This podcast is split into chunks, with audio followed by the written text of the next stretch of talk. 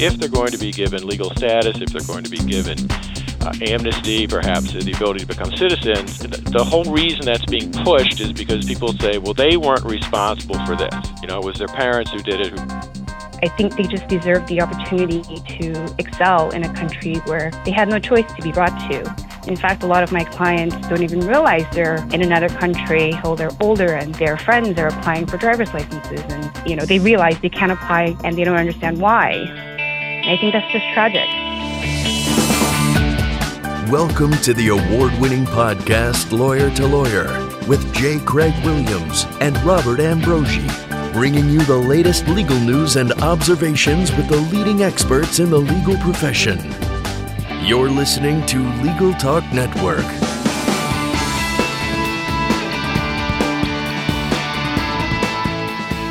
Welcome to Lawyer to Lawyer on the Legal Talk Network. This is Bob Ambrogi coming to you from Massachusetts, where I write a blog called LawSites and uh, also co host another Legal Talk Network program called Law Technology Now, along with Monica Bay. And I'm Craig Williams coming to you from Southern California. I write a legal blog called May It Please the Court. Before we introduce today's topic, let me just take a moment to thank our show's sponsors, Clio and Litera. Clio's cloud based practice management software makes it easy to manage your law firm from intake to invoice. You can find out more about Clio and try it for free at Clio.com. That's C L I O.com. And uh, Litera is the authority on document creation, collaboration, and control. Increase your productivity, collaborate securely, and ensure protection of your vital information. Learn more at www.litera.com. And Bob, the topic today is the Deferred Action for Childhood Arrivals Program, more commonly known as DACA, which was recently halted by President Trump. You may remember back in June of 2012, DACA was put in place by the Obama administration to protect immigrants without legal status who came to the United States as children. Attorney General Jeff Sessions has called the Obama administration's program an unconstitutional exercise of authority. Currently, the DACA program has provided nearly 800,000 young immigrants, better known as Dreamers, stemming from the DREAM Act, a reprieve from deportation and the ability to work legally in the U.S. With President Trump's decision to end DACA, the uh, issue now heads to Congress. Uh, if Congress uh, chooses to find a solution for to address this population that was previously eligible under DACA. Just this week, the state of California filed a lawsuit against the Trump administration for its decision to rescind DACA. Today on Lawyer to Lawyer, we're going to take a look at DACA, uh, talk about the DREAM Act, uh, what Congress might do or not, and uh, the reality of deportation and potential impact, future litigation, and what the future holds for Dreamers and their families. And Bob, to do that, we've got a great lineup today. Our first guest is Hans von Spakovsky. He is the Senior Legal Fellow at the Heritage Foundation's Edwin Meese III Center for Legal and Judicial Studies. Hans is an authority on a wide range of issues, including civil rights, civil justice, the First Amendment, and immigration. Welcome to the show, Hans. Bob, thanks for having me. Also joining us today uh, is immigration attorney Aaron J. Lee from the law offices of Aaron J. Lee in San Diego, California. Uh, Aaron uh, has served as the primary attorney on hundreds of successful cases and is passionate about obtaining success for her clients. She uh, has practiced uh, both at her own firm uh, and at other firms where she's fought for the unification of families in the U.S. and Mexico and other Latin countries. In her free time, she serves the community as a pro bono attorney with the American Bar Association's Immigration Justice Project, as well as serving as an attorney advisor for the North County Immigration and Citizenship Center. Welcome to Lawyer to Lawyer, Aaron Lee. Thanks so much. Glad to be here. And Aaron, let's start with you. We'd like to kind of get an overview of the DACA program along with uh, how President Obama established it, maybe a little explanation of how his argument is that it's an executive branch function as opposed to Sessions' argument that it presumably is a legislative branch function. But just give us a little bit of an overview of what we're looking at. Sure. Uh, DACA was uh, introduced in 2012, like you said, uh, by President Obama via executive order. Um, it was introduced in the form of an enforcement priority. It was a policy memo Um, it was about exercising prosecutorial discretion and um, prioritizing the removal of certain individuals in the United States, uh, which included, of course, the Dreamers. Um, and what the order did essentially was defer action against these individuals. Um, it wasn't conferring any type of legal status to them, which is why uh, proponents of the order don't believe it is unconstitutional. Um, it wasn't giving these individuals any lawful status, uh, no no green card, no citizenship, nothing like that. It was just like the title, uh, deferring action against them, as in not removing them from the United States. Um, and with that, if they met, met certain qualifications and passed certain back, background checks, they would be able to qualify for a work permit. Hans, you're taking the position that DACA, uh, that, that President Obama lacked the constitutional authority to put DACA into effect in the first place. Explain that. Sure, uh, but one correction: this was not done through an executive order. Uh, President Obama simply uh, directed the Department of Homeland Security to put this in as a as a new policy. Um, look, there's two reasons why we know this was beyond the president's authority. One, President Obama himself admitted that on numerous occasions in public um, when immigration advocates were urging him to do this, uh, he said he couldn't do it. At, one point, uh, October 2010, he said, "I'm not a king. I can't do these things just by myself." But, you know, on another occasion, he said, "I can't just suspend deportations through executive orders. That's not the case."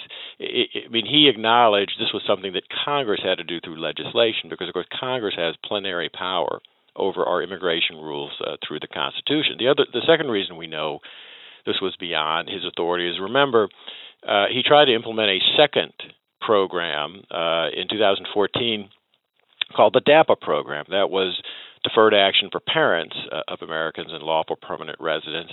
The benefits under both DACA and DAPA were virtually the same. Uh, a promise that uh, you would not be um, deported, work permits issued, and most importantly, access to other government benefits such as Social Security. And if you recall, the number of states sued over the second program, the DAPA program, and a um, injunction was issued by a lower federal court against the implementation of the program nationwide. The Fifth Circuit upheld it.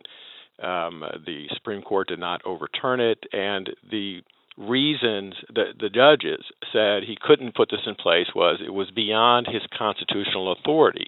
And the key there was that the, the administration argued that this was within the, the president's power of prosecutorial discretion. And no one disagreed, and the courts didn't didn't disagree, that, that the executive branch, the president, have prosecutorial authority. You know, they can decide in a specific case not to prosecute or deport someone.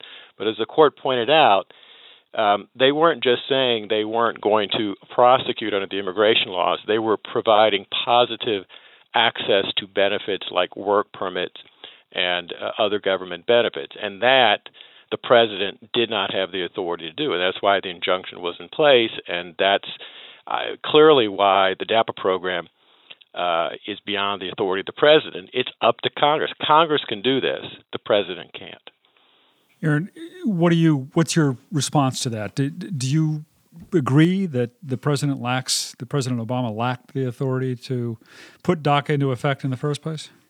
Um, I disagree. Again, um, it did not confer any type of lawful status. Yes, it allowed uh, certain individuals to obtain benefits, but I don't think that's outside the purview of his authority. I think the the uh, statements that he made in regards to making Congress act is more in in light of being able to give these individuals actual lawful status as a permanent residency or a visa of some sort. But a work permit does not do that. Um, so for those reasons, I do not believe that's outside of his um, his authority. And and again, it is in the in in a prosecutorial discretionary manner. It's it's more about priorities. It's about policies. It's not about um, passing any laws that again would um, allow people to certain people to be here in, in the United States lawfully. Well, Han, since President Trump has suspended DACA and now thrown the ball squarely into the Congress's lap, what can we expect out of Congress?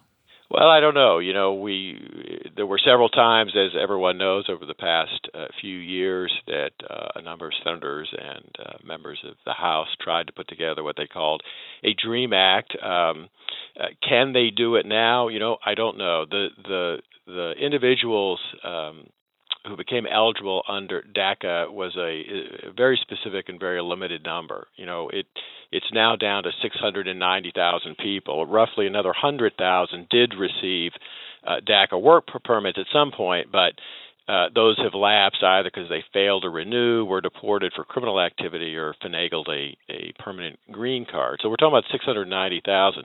The DREAM acts that were put into Congress in the past uh, the estimate on how many uh, individuals would meet the requirements uh, under that was upwards of 2 million, more than twice as much as this. I don't know if Congress is going to try to put something together that just applies to these specific DACA recipients or whether they're going to try to come up with another DREAM Act which has a broader um, application. And Aaron, what's your hope?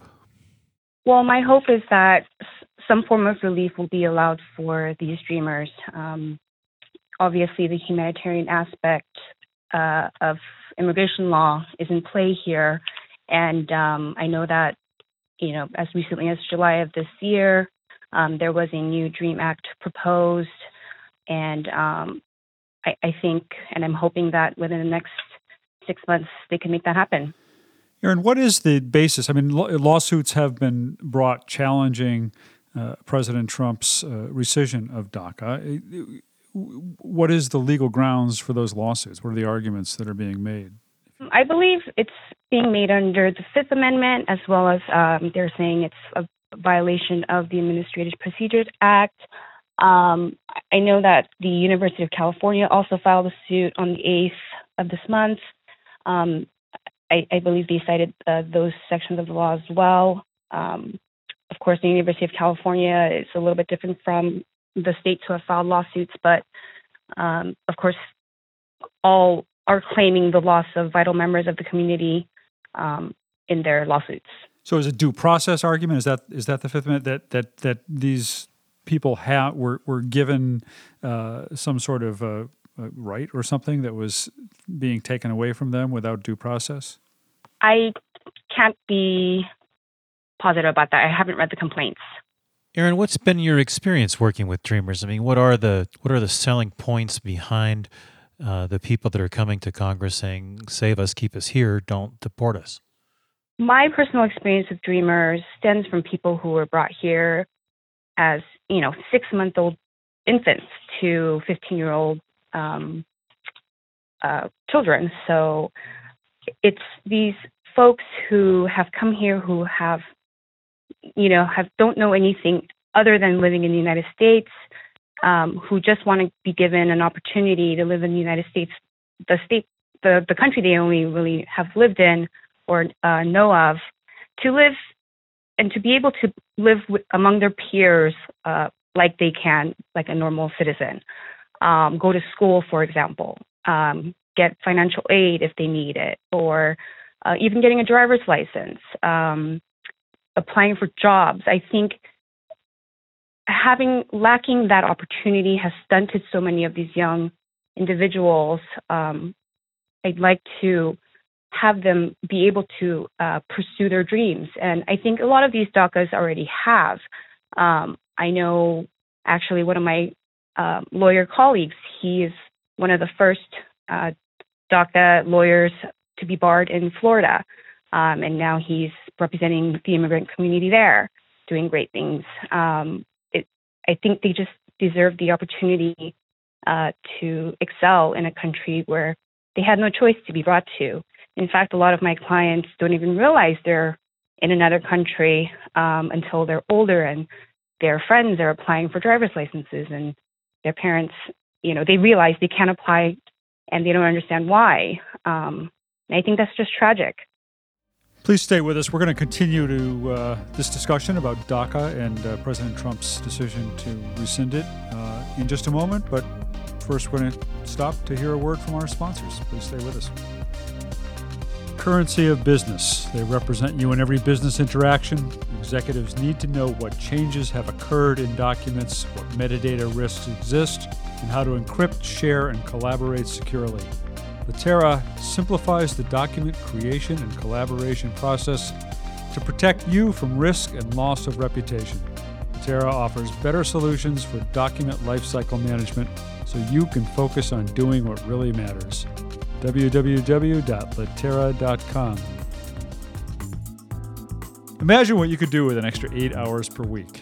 That's how much time legal professionals save with Clio, the world's leading practice management software. With intuitive time tracking, billing, and matter management, Clio streamlines everything you do to run your practice, from intake to invoice. Try Clio for free and get a 10% discount for your first six months when you sign up at their website, Clio.com. That's C L I O.com with the code L2L10. That's L2L, the number 10.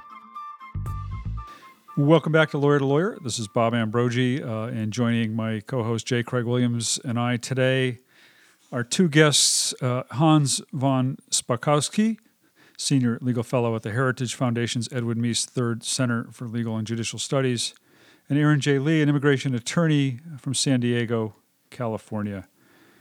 Uh, Hans, we've been talking about DACA, and uh, there's a lot of confusion, uh, I think, uh, because these people have been referred to as the Dreamers, and there's also been talk of the Dream Act. Uh, what is your position on, on what Congress should do? Uh, would you like? Are you looking to see Congress address this in a way that will provide some status to the uh, people who've been covered by DACA, or uh, do you think it's bad policy generally speaking? Well, I think what needs to happen in Congress is what didn't happen when President Obama put this in. You know, the whole point of of uh, Congress and its ability to pass legislation is what do they do? They hold hearings, they hear from witnesses, and they get information on what the best solution is. And you know, two things that, that need to be considered. First of all, uh, almost everyone who talks about the DACA program talks about oh the people who were six months old when they came here and and therefore uh, speak neither the language of of their home countries uh, and don't know anything about the culture. But the DACA program also applied, uh, for example, to 16 year olds who came here. And anyone who has uh, teenage kids, like I do, knows that uh, by by the time a, a child is 16, a teenager, uh, they've been in school for 10 years. They speak, read, and write the language fluently, uh, and they are completely imbued in the culture uh, they've grown up in. So the idea that uh, it's somehow a hardship to send a 16 year old who uh, was brought in illegally, for example, from Mexico, who speaks Spanish, who knows the Mexican culture, some, that there's something wrong with that. Uh, you know, I don't think that's right, and that's that's something that needs to be looked at. The other thing that I think has got to be done if Congress considers doing something actually for the people who were only two or three when they came in is if they're going to be given legal status, if they're going to be given uh, amnesty, perhaps the ability to become citizens. Um, the whole reason that's being pushed is because people say, well, they weren't responsible for this. You know, it was their parents who did it, who, who brought them in illegally, who broke our laws. Well, fine. If you're going to do something for these uh, people who came in uh, that young, um, you've got to ensure that they uh, then don't take advantage of our immigration laws and use that to sponsor their parents, the, because that means the parents would then benefit from the illegal behavior. And I think that's another issue that also needs to be looked at. By the way, the majority of people who got uh, benefits under DACA, uh, while they may have been young when they came in, uh, were were adults at the time the uh, the benefits were given. So, on the age issue, are you suggesting that it should, that it should are you advocating that it be rolled back to an earlier age, or, or you're not taking a position on this, but saying it needs to be looked at and thought about? I, I think it's something that Congress needs to look at and, and think about. Aaron, what about you? Can you talk about that? Eh, the di- what the differences that we're talking about here when we talk about the, the Dream Act versus versus DACA, and what would you like to see Congress do here? Sure, and, and just to go to Hans's uh, comment really quick, uh, DACA was not for people who were 16 year olds when they came to the U.S. It was actually prior to turning 16. So people who came on their 16th birthday would not have qualified uh, to get DACA. So it would have been 15 and younger that would be uh, eligible. But Dreamer, the Dream Act would actually confer some type of lawful status like permanent residency. Um, I think one of the first Dream Acts from 2001, they proposed uh, conditional residence for uh, eight years and if everything panned out for the eight years, they would get their permanent residency, and then after a certain amount of years, they can obtain their citizenship. And this would, of course, include some type of educational, you know, if they had an education, if they had a job, if they're paying taxes, etc. Um, I think those aspects can and should be considered um, for Dreamers and for the Dream Act. Uh, the difference between DACA and Dreamers is exactly that. So DACA again was a policy where they allowed certain um, individuals to obtain a work permit, again, not lawful status. Um, so that's the main difference between those two. Um, I definitely would like Congress to look at um, giving these individuals uh, lawful status versus just a work permit. Um, I I don't know if I agree with limiting the um, age, but I, I would like to see Congress act on that aspect in terms of giving these individuals lawful status. What are the chances of, of Congress actually doing something, Hans? I mean, it, it seems, uh, apart from this issue, it seems that everything we hear says that Congress uh, is unlikely to act on on the DACA issue uh, unless it's tied to some broader immigration reform, and and we've seen what's happened with attempts in Congress in the past to come up with some broader immigration reform. I mean, do you have any any predictions as to how this may play out over the next six months? Well, guess I shouldn't be too cynical, but uh, they haven't gotten a lot done, as you all know, in almost any area. Uh, they weren't able to come to an agreement uh, over Obamacare. Uh, they're now struggling with um, uh, potential tax uh, changes, um, and so far they just haven't gotten a lot done. Um, when you add immigration on top of that, I don't know. On the other hand, um, you know, Tom Cotton, senator from Arkansas, uh, has uh, put forward a, a bill that a lot of people like, the, the RAISE Act, um, to make changes and reforms in uh, our immigration laws. So I don't know whether uh, if if they take a look at that and um, ties some kind of amendments into it that would take care of the DACA situation, well, then perhaps they could they could get something done. But um, they're I think they're going to be leery of doing anything um, until and unless uh, we see real enforcement of our immigration laws and real enforcement of border security. Uh, the polling shows very much that that was a big priority issue with Americans. Americans welcome legal immigration. We're the most generous country in the world when it comes to legal immigration. We take in a million legal immigrants a year. That's more than any other country. But at the same time, people I think have been tired over the past few years about um, uh, our our immigration laws not being enforced the way they should, and uh, proponents of this trying to extinguish the line between legal immigrants and those who came here illegally. And I think folks want to see uh, real enforcement uh, done by Washington of our uh, immigration laws. Hans, do you think that President Trump has uh, any any particular tactic in mind other than just simply getting the responsibility for this off his desk? Well, you know, he's made he's he has said uh, publicly that I, I believe he has said publicly he's talked about um, uh, getting funding for uh, his border wall as part of a deal on this, but uh, you know, I, I I still work in the White House, so I really don't have an insight as to what uh, they think they would uh, agree to uh, if Congress came up with uh, some kind of fix for this problem. Aaron, uh, what are you telling your clients now uh, when, when they come to you and ask about this? Huh. That's a good question. Um, I, I, share some of Hans's cynicism here um, in terms of Congress being able to act in the next six months. Um, I mean, we've been talking about the DREAM Act for the last 16 years. Um, like Han said, you know, when DACA was intru- introduced, I think Congress should have sat down and had some conversations about this, but um, I'm not sure if that if that was ever done. And here we are, um, five years later, under a different administration, and all these people are caught, you know, in limbo once again. Um, but the difference now is that all their information is out there for everyone to to take, or or more importantly, ICE to um, to obtain, and and it exposes them again, once again, to the threat of deportation, um, and that's very scary for my clients. So um, at this point, I I'm telling my clients um, not to freak out, of course, but um, we're you know of course trying to explore different options, um, different options, and um, just really just praying and hoping that something's going to be done within the next couple months. There have to be a lot of people who are concerned that, that wishing they had never registered for DACA in the first place right now. Aaron may have seen this too, but I think the, there one of the spokesmen for the Department of Homeland Security after the president made this announcement uh, tried to make people relax a little bit about this and said that they were not about to start going through the DACA list and using that for deportation purposes.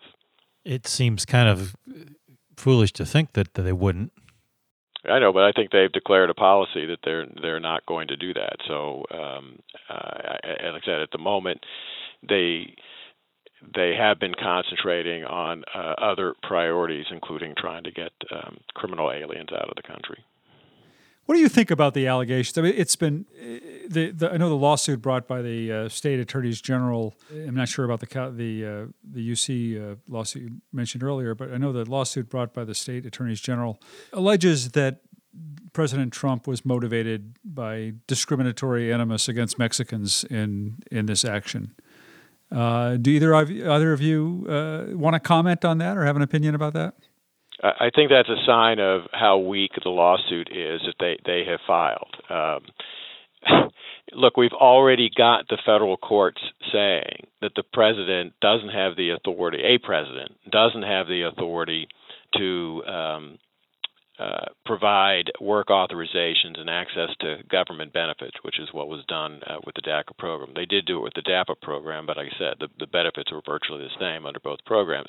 So I, I, I just they haven't don't specifically see, ruled on DACA though. That that is correct, but the programs were virtually the same. Uh, the only thing that was different between them was which group of um, illegal aliens they they targeted, and I just don't think they've got a claim. Um, uh, that will stand up uh, under either the Constitution or federal immigration law that um, this uh, program should have been continued by the president. Aaron, do you have thoughts on that, on the discrimination issue? Yeah, I, I think um, I think there are some messages there I, that I see. I, I can kind of read between the lines as we, I think, we're able to see with his travel ban, um, and the courts did recognize that. So I think there's some some similarities um, in that regard, but um, I can't speak to whether or not that's a legal ground to overturn his actions. Yeah, except the travel ban uh, has has virtually been upheld. The stays uh, pretty much lifted by the Supreme Court until they hear the case, which is happening in October, and uh, they they just did that again uh, just a day or so ago in a in a subsequent case that came out in California. So uh, th- this argument uh, just doesn't seem to be working um, for those bringing it, like the state of California and others.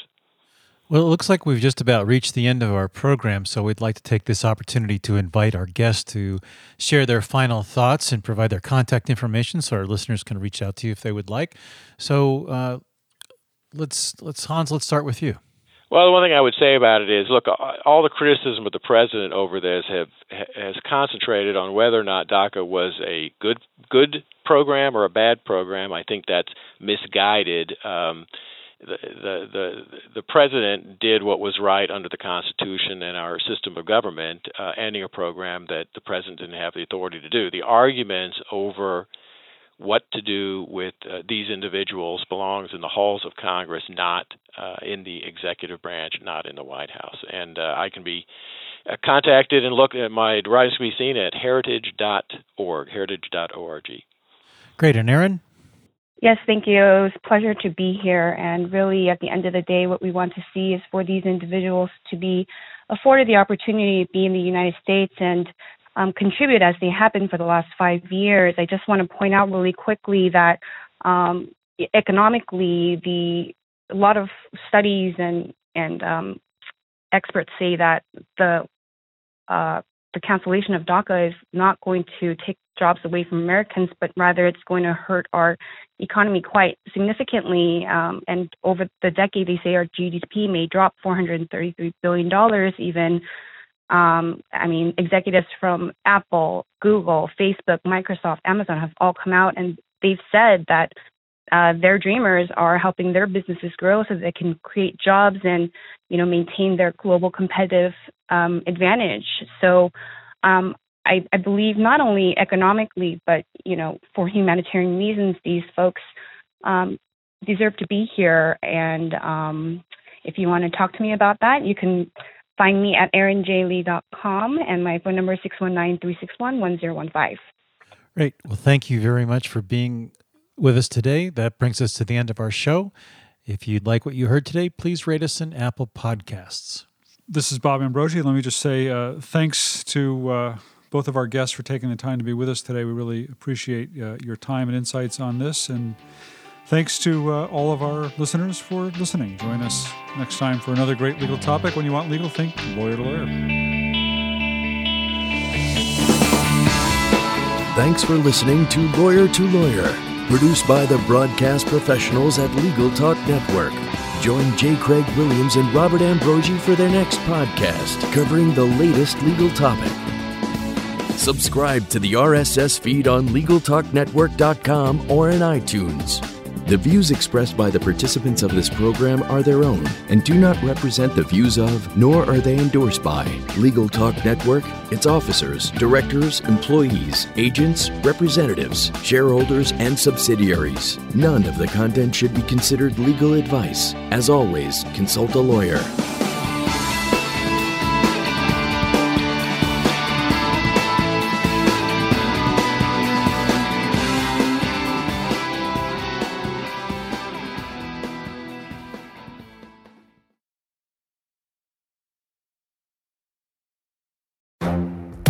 The Lunch Hour Legal Marketing Podcast, your resource for the tips and tactical advice you need to grow your business. Plus, keep up with the news and commentary you crave to stay one step ahead. It's hosted by me, Gyi Tsakalakis.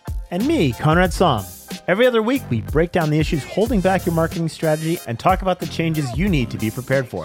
Check out the Lunch Hour Legal Marketing Podcast wherever you get your podcasts or on YouTube.